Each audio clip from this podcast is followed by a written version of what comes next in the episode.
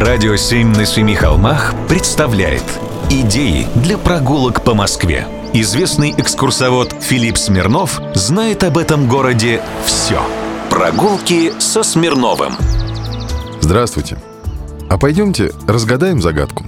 Почему улица Красноказарменная? Красноказарменная улица начинается с центрального входа в парк Лефортово.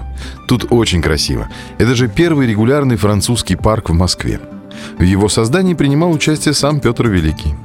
Место расположения парка на этом берегу приводит к известной московской путанице. Люди считают, что за парком стоит дворец Лефорта. Но это не так. Дворец и территории нынешнего парка Лефортово принадлежали соратнику Петра Великого, Федору Головину.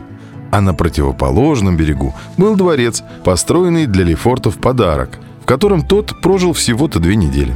Дом номер три, построенный в стиле крепости, один из дворцовых флигелей, предназначавшийся для казарм. Он надстроен в тысяча девятьсот пятидесятые годы. Когда-то был трехэтажным, с массивным цокольным этажом, входами со двора, как и положено в караульных, казармах и дворцах-крепостях, с печным отоплением и острой кровлей. Фундаменты настолько хорошо сложены, что выдержали надстройку еще тремя этажами. С тысяча семьсот тридцатых годов у Красноказарменной улицы рядом была Анинговская роща. Она уничтожена ураганом со смерчем двадцать девятого июня тысяча девятьсот четвёртого года. Здания пять и четыре, стоящие напротив друг друга, назывались зданиями Третьего Кадетского корпуса имени Александра второго. Они очень сильно пострадали во время событий тысяча девятьсот семнадцатого года. По ним били прямой артиллерийской наводкой. Кстати, слово «красный» в названии улицы не от слова «красивый», а от цвета казарм.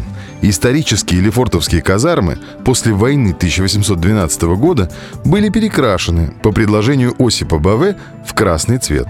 Понятно, что большевикам было невыгодно менять столь идеологически выверенное название. Прогулки со Смирновым. Читайте на сайте радио семь точка ру. Слушайте каждые пятницу, субботу и воскресенье в эфире Радио семь на Семи холмах.